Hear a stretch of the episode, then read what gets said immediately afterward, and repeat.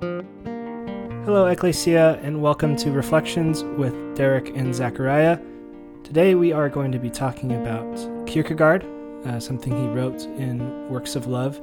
Zachariah has been reading it, and he's got a short little reflection for us from that. And then we're going to pray the Lord's Prayer. Then we're going to send you off with a benediction. So here is the passage that we are focusing on today. It is Matthew 22 39 and a second is like it. You shall love your neighbor as yourself. All right, thanks, Derek.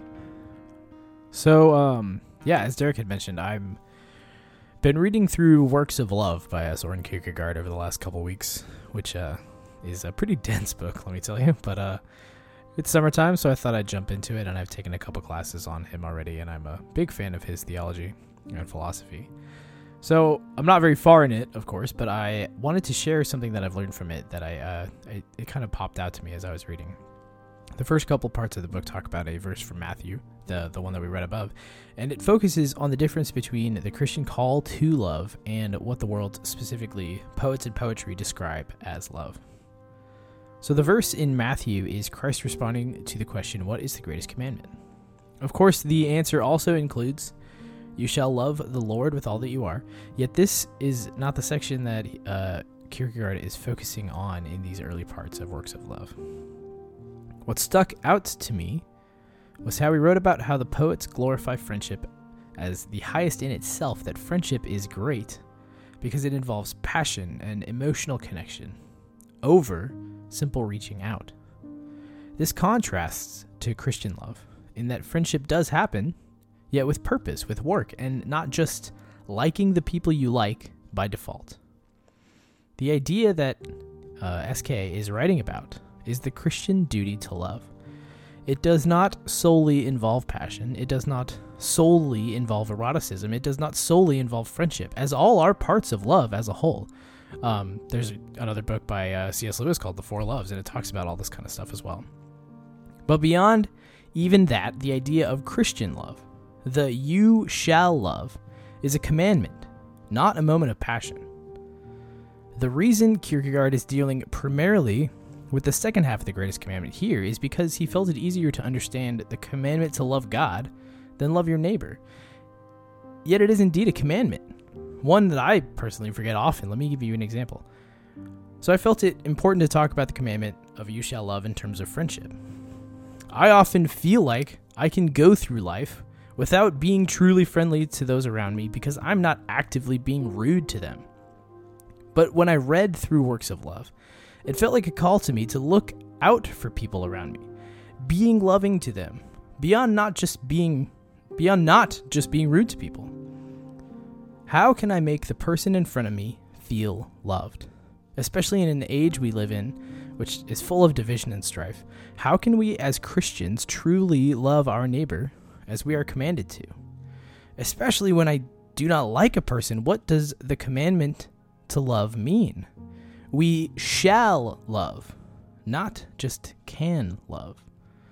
I'm going to toss it off to Derek because he has a very, very good, uh, he, he grounds it very well into today and how we can actually do this. Derek? Well, I actually, I mean, I don't have the answers to those specific questions that you raised right? How do I love someone that I don't like? I mean, those are such difficult questions. And I think love as a topic right now is so difficult because, at least for me, it feels like I can't actually love my neighbor right now, right? The way we actually love someone in this age of COVID is to social distance, which is so ironic, right? Because if we if we call back to Ian's sermon really quick, Loving someone by distancing from them sounds much more like a curse than a blessing. If, if one of the ways we bless people is through our presence, the antithesis of that is to distance ourselves from them. And Ian said that cursing is just that. Cursing is the antithesis, antithesis, the opposite of blessing. If if anything, I think I think that this paradox that we're living in, to use Kierkegaard's language, this paradox is teaching us a lot about what it means to think of love as a duty. there will always be rules and conditions to the way we love someone.